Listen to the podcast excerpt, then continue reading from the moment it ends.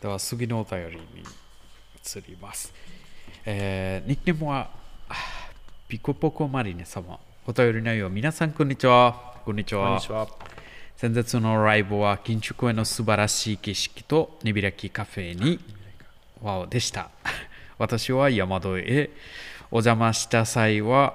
伺った場所チェックインをしてます。最初、オラビのキムチ、あ、オラビの餅屋さん。餅屋さんと焼き物工場、ユダヨーグルト、もちろん、えー、根開きカフェ屋さん、ありがとうございます。でも奥のテラスに行けませんでした。残念でした。実際にしっかりテラスの席でゆったりしたいと思います。山田ラジオ聞きました。特典ながあったとても嬉しいです。えー、四季うりうり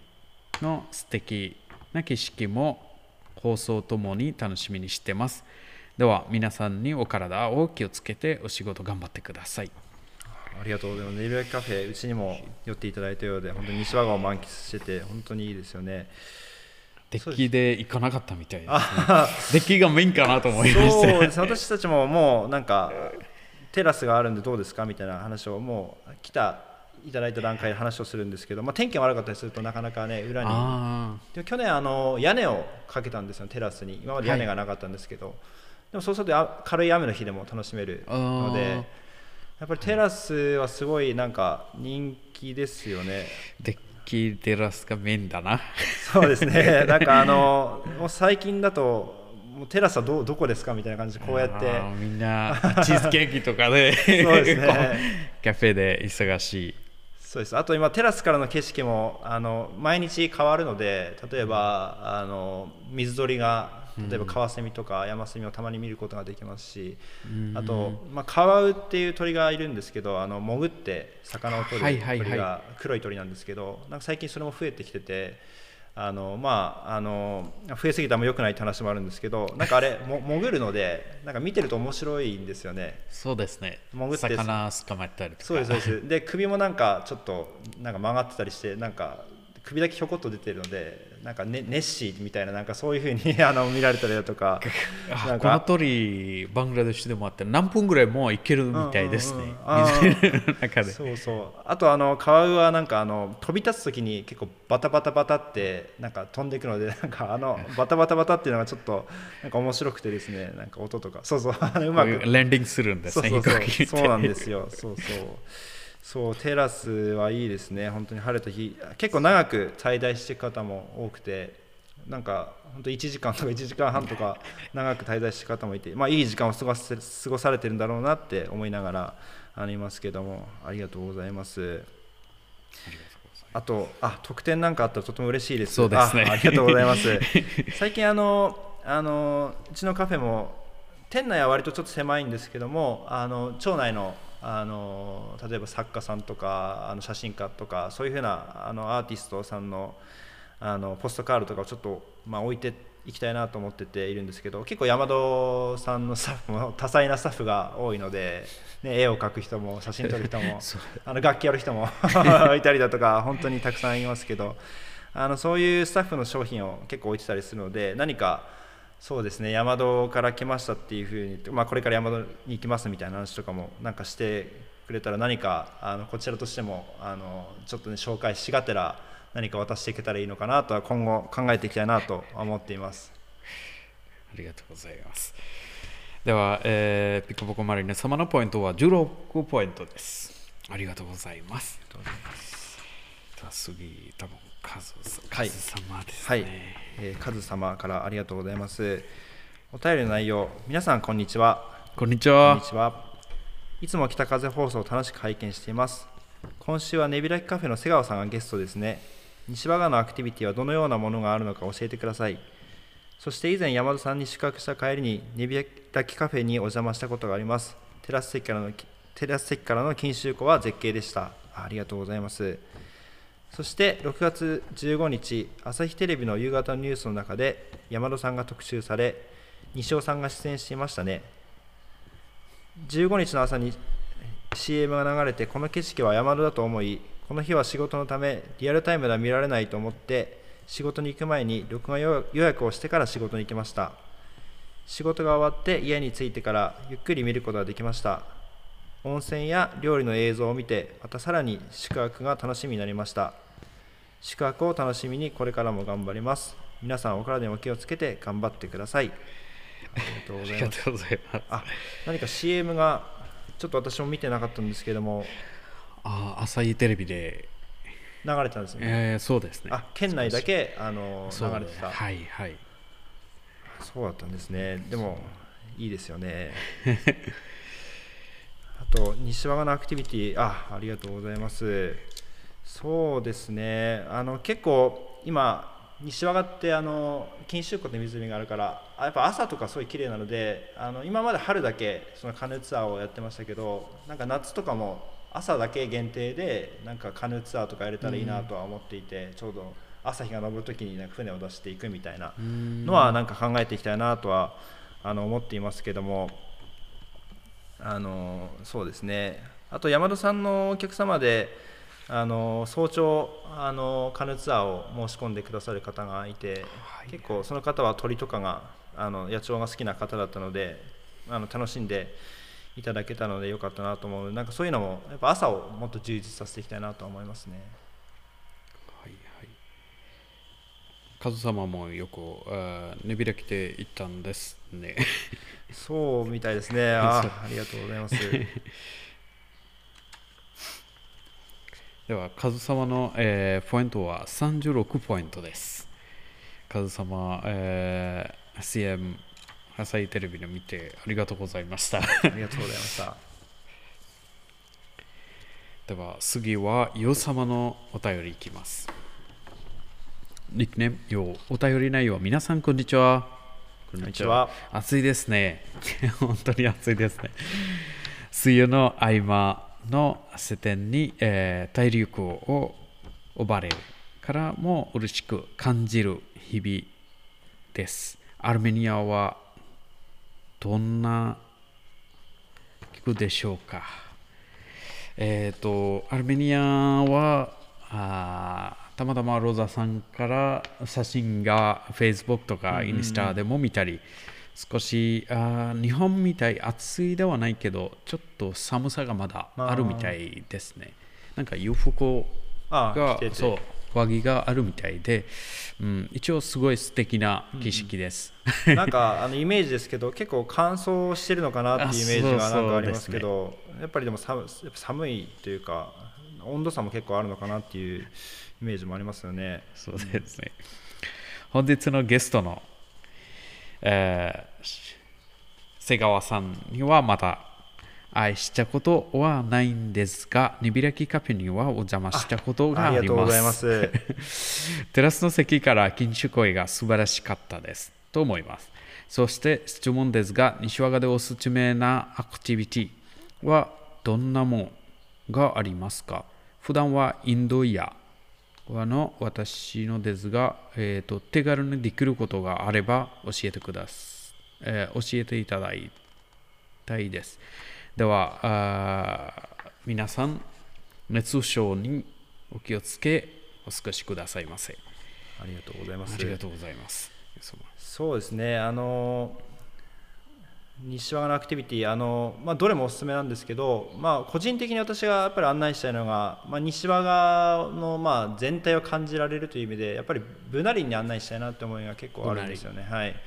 っぱり西和賀のあの町の木もブナですしあのブナってあの水を大量にあの含んでいるのですごく森の中に行くと、まあ、涼しげな感じなんですよね。でブナの森ってあの葉っぱが木の上の方にあるのですごい真っ暗なんですけどなんかすごいでも居心地がいいあの場所なのであの私もよくそ、まあ、結婚式あるぐらいあのブナ林が好きですしあのよくあのプライベートとか遊びであのブナ林に行くことが多いんですけど本当にあそこの居心地の良さはやっぱりなかなか行かないと感じることができない居心地の良さだと思うのであのそちらには案内したいなと思います。でまあちょっと多少上りとかありますけどもまあ本当にあの通常に階段とか上り下りをできるくらいのあのあ見客な方であれば、あの行けますのであのあとまあなんだろう靴とかそういうの心配であればこっちでもあのレンタルというかお貸ししたりすることもできるので、そうですねあの西和賀にどこがいいですかって言われたら私はまずやっぱブナリンを案内したいなと、はい、思います。あの結構あのハンモックとかを持ってって行くことも結構あるんですけどそこで横になるだけでもだいぶ気持ちいいと言いますかそういう森のなんかすなんかその居心地の良さみたいなのも感じられますのでそれはおすすめですね。私、西和賀で猿があることを信じられなかったんですね。でも猿に出会ったこともあるんで。すそうですねあのそうです。あの日本猿に西和賀ってあんまり猿えーいないんですけど、なんか離れ猿っていうか群れ群れで猿は行動するんですけどたまになんかその猿もあのオスになんか旅に出させるらしいんでしたっけどね、はいはいはい。なんか修行なのかちょっと私もよくわかんないんですけど、多分その猿がたまたまあの森から帰る途中にいて木の上にいたいた時があってちょっとびっくりしたんですけど。そうですね。そうですね、まあ、森の中でやっぱりそういう野生動物とかねそういうのも出会ったりとかうん。そういうのもありますしあとまあやっぱりクマとかもですね結構いたりすることもあるので私もすごい注意をしながら行くんですけど私もなんかその山に行った時にあの倒木があってあのキノコが生えてたんですよ。でそれをちょっと取ろうかなと思って近づいていったらあの子グマがあのうん。10 10メートルぐらい先の木から落ちてきてでまあ子グマは向こうの方に行ってしまったんですけど多分親グマがいてあ1頭だけかなと思ったらもう1頭落ちてきて2頭登ってたんですよねサプライズで。そうあの落ち方すごい可愛くておしお尻からドスンと落ちてすごい可愛かったんですけどあのちょっとねこっち側に自分の反対側に親がいたら危なかったなっていうのがあって、はい、エムディさんはクマは見たことはありますか？あー西和賀で8回ぐらい。あはいすごい8回ぐら具体的な回数がはい。今まで8回ぐらい見たことあるんです。それは車に乗っててとか？車に乗っててまた自転車走るとき、あ自転車。もあとはい、あと山にも見たことあある。一旦山のオーナーはい。と一緒に自転車するとき、はい。何匹、うん。2匹ぐらい子供連れて熊も見たことあうるんです。はい。そうですね。今年あとそのブナの実が今年豊作の年なんですよね。山に行くとブナのあのうん。花の残骸が落ちてたりだとかあの実が実にならないまで落ちたんですけど、今年ブナが豊作の年でブナってあの本当78年に1回しか実をつけないんですよね、でブナの実が多い年にクマってあのブナの実が大好きなのでです。そういっぱい食べるのであのその冬に冬にククマってあの子供を産むんですけどそのいつもの年だと1頭しか産まなかったのがそのブナが多い年だと23頭産んだりとかあするので。そうなので翌年すごい増えちゃったりするんですよね。だからで翌年はあの食べ物があの山に木の実が少ないのであの里の方に降りてきちゃったりとかすることがあるのでだから来年はちょっと注意しなきゃいけないのかなと思いながら山を見て歩いてましたね。うんでもどんどんもっと増えても結構いいと思います。なぜか後で熊の料理が増えるから。あまり増えすぎるとあ私たち熊の料理も 増えさせたいなと思います。そうですね。あの私もちょっと余談ですけど私もあの漁師あの鉄砲する漁師をあのやってたことがあってあのそれこそ西和賀でも熊の漁が結構伝統的な漁であるんですけどそれにあのついてってた時があって割と歩き始めてすぐぐらいにあの先輩漁師さんが熊を見つけて取ったんですけど結構迫力がありましたね。なんかすごい熊が2 3 0 0メートルぐらい遠くにいるんですけどあの撃つじゃないですか。でこっちもすごいドキドキしながらあの行ってで熊をあの最後あの連れてきてですねあのあの解体とかしたんですけどもやっぱりなかなかあれもする経験がないことなので本当にドキドキしました 熊怖いですよ。あとあれですよねあのちょっとあの私の名前シカリっていう名前なんですけどあのマタギのリーダーのことをシカリっていうふうにあの言うんですねこの辺ででなんかあの以前エムディさんから聞いたんですけどバングラデシュとインドでもしっかりのことはマタギのことですね。リーダーのことをしっかり、しっかりすること。へはい。なんかそれ不思議ですよね。そう。あっちでもシカリって言ってそう、かり言葉ある、しっかり名前もあるです。あバングラデシュ人の中でもシカリっていう名前があそうそう。へえ、全く同じ意味です。なんかそういう逆に会ってみたいですね。そのシカリさんっていう人に。はいそうですね。ありがとうございます。イオ様にありがとうございます。イオ様のお便りポイントは61ポイントです。ありがとうございます。はいでは次のお便り。はい、次のお便りを読ませていきますね。えっ、と、里広2000様から、えーお便りの内容はですね山田のスタッフの皆様そしてゲゲストの瀬川さんこんにちは。こんにちは。こんにちは。今週のテーマアクティビティといえば昨年人生で初めてカヌー体験をしたことです。当日の朝はツアーを中断するかあ中止するか悩むほどの強風だと瀬川さんがおっしゃりドキドキし,、ま、していましたがいざ出発してみると風の怖さより水没林や湖水のエメラルドグリーンの美しさに魅了されました。また参加したいツ参加したいツアーです。とても素敵な場所が多い西和賀ですが先日過去の山田ラジオでエメディが紹介していた川尻総合公園のあやめ園に行ってきました。おお訪れたのは先週だったのですが紫色のあやめがとても美しかったです。これからも西和賀の美しさを知りたいと思っていますそれでは皆様またお会いできる日までお元気で。あありがとうございます。カヌーツアーにも参加していただいたようで。そうですね。あの錦秋湖ってあのなかなか、えー、と日中は結構風とかが出てしまって波とかが出ることが多いんですけど朝ってあんまり波が起きにくいんですけどたまにやっぱり風がある日があってでその私が出しているのはカナディアンカヌーっていう、まあ、割と大きいカヌーなんですけど、結構横波とかあの風とかに弱くて。色がすごいですよあカヌーの。結構立緑色の。派的な 色ですこの。そうですねうちのカヌーは緑色とあの白の色はいはい。のカラーリングにしてあるんですけど、そう横風に弱いのでちょっと私もあの慣れてはいるんですけどあのやっぱ風がある日ちょっと怖いんですよね。でやっぱ風速が23メートルになってくると本当に出すか出さないか悩むんですけどあの奥の方に行くともう風がピタッてやんでなくなるんですけどそのだ出したりあの降りたりする場所が風が強くてそこは毎回ドキドキするポイントなんですけど でもあの本当に、えー、と多くのお客様からそうですねなんかカヌーに乗ってる時間って1時間ちょっとぐらいしかないんですけど結構密度の濃い。で私のもあのなんだろう自然の変化とかあのちょうど芽吹きの時期って変化が激しいので例えば2日前あの全然芽吹いてなかった木が今日芽吹いてるとかそういうのがいっぱいあるんですよね、なんかその変化を伝えるのも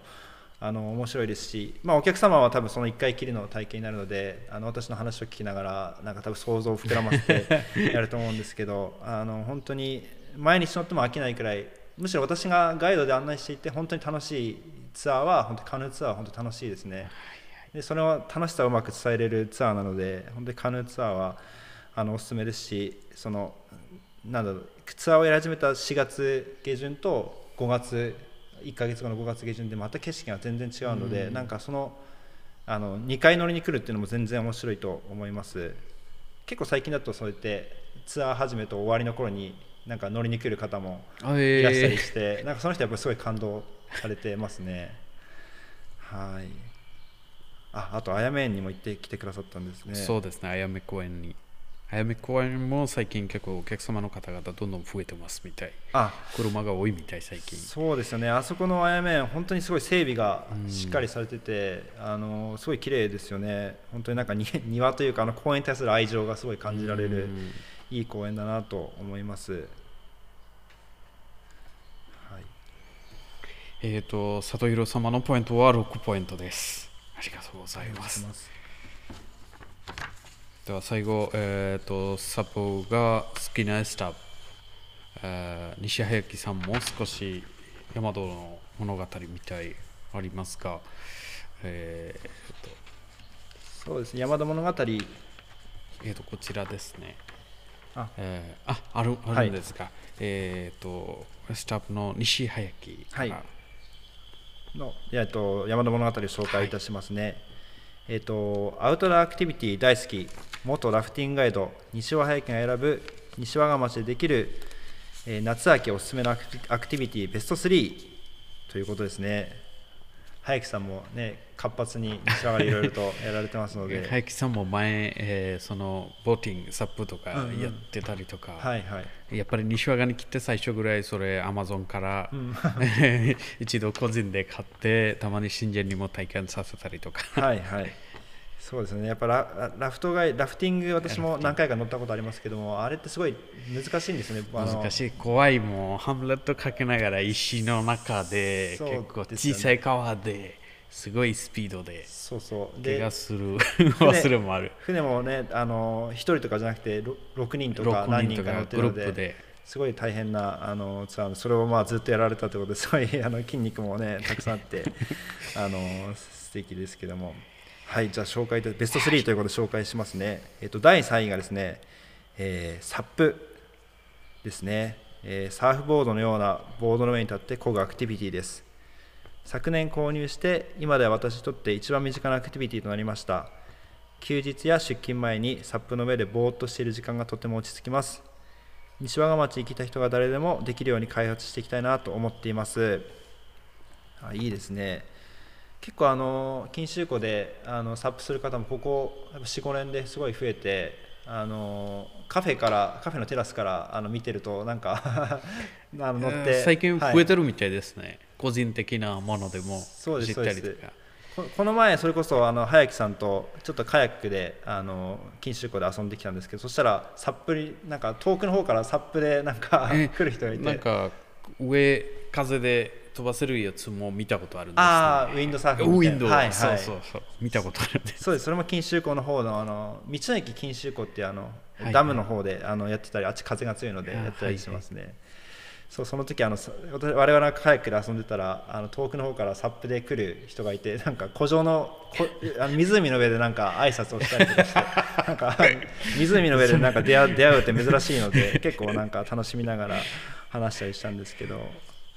いいですね。でもそうやってどんどん遊んでいく人が増えていったらまた禁止事項もどんどん魅力的になってくると思うので本当に早木さん本当にいいと思います。じゃあ第2位ということで第2位は自転車ですね。西和賀町で手軽にできるアクティビティといえばサイクリング。サイクリング。観光協会でもレンタルできます。町のおすすめサイクリングコースもありますが私のおすすめは山戸からホットユダ駅までの間です。お時間のある方はぜひ自転車で走ってみてくださいということですけどもエムディさんもなんか自転車に結構えーと、一番最初早木さんと藤田まどかさんと私3人で1回結構、はい。何キロぐらい行ったかわからないすごい 1日ぐらい。すごいですね。すごい。その後オーナーさんと一緒に、オーナーさんもまた支配人の方と一緒にもやったことあるん。です、1日何日ぐらいやってたんですその後結構足が どうしても坂道が多いで。そうですよね。結構山田さんのスタッフの皆さんも乗られてるので結構朝とかあの、はい、なんかあのすれ違って「おはようございます」みたいな感じで 挨拶を交わしたりすることもありますね。あと最近やっぱり増えましたよね。なんか西和賀町その自転車で走ってる方、あと駅の前なんかユンハウイメプラザでもそうレンタルできるんですね。やってますね。多分1000円とかでもうすぐレンタルできる簡単に。今あの電動バイクとかもなんかあったりして結構。それが便利ですね坂道で。ね、坂道の時楽に行けるかと。私いつも便利な方を選べるんです それはいいですね。あの自転車ちょっと思い出したんですけど私ちょっと今年びっくりしたのがあの真冬2月ぐらいにあのホットユダ駅の温泉私今いつもホットユダ駅の温泉にお風呂を入りに行ってるんですけど、うん、見たことあるんです。多い。真冬になんか夜なんか自転車の格好をしてるなんか大学生ぐらいのあの男の子たちがいて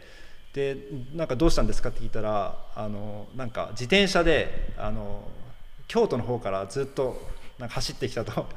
でなんか、えーと、昨日その雪の中を秋田の方から来て、えーと今えー、と山を抜けて西和賀に来てちょっと今日はここでお風呂入ってるんですみたいな話をしてて自転車で真冬に来て雪道。雪道をしかもその日すごい吹雪な日だったので2月かなり雪あるんです、ね、そうですそうです。ですごい大変じゃないですかって言で車も大変です、ね、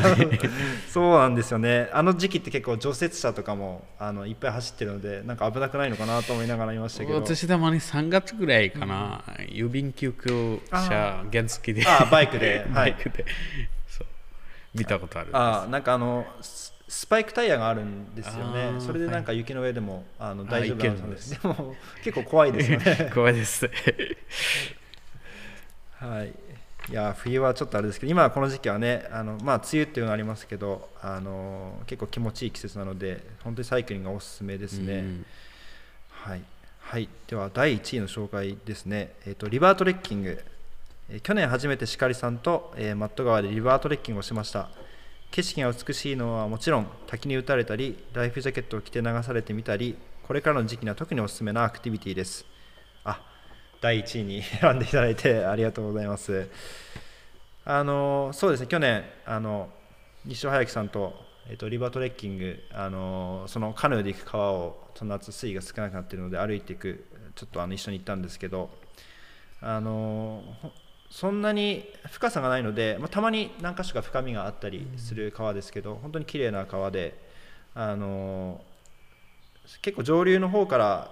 えーと、下ってくる、まあ、ツアーになるんですけど、まあ、途中川に流されたりとかしながら来てあの一番奥に滝もあったりするんですよね。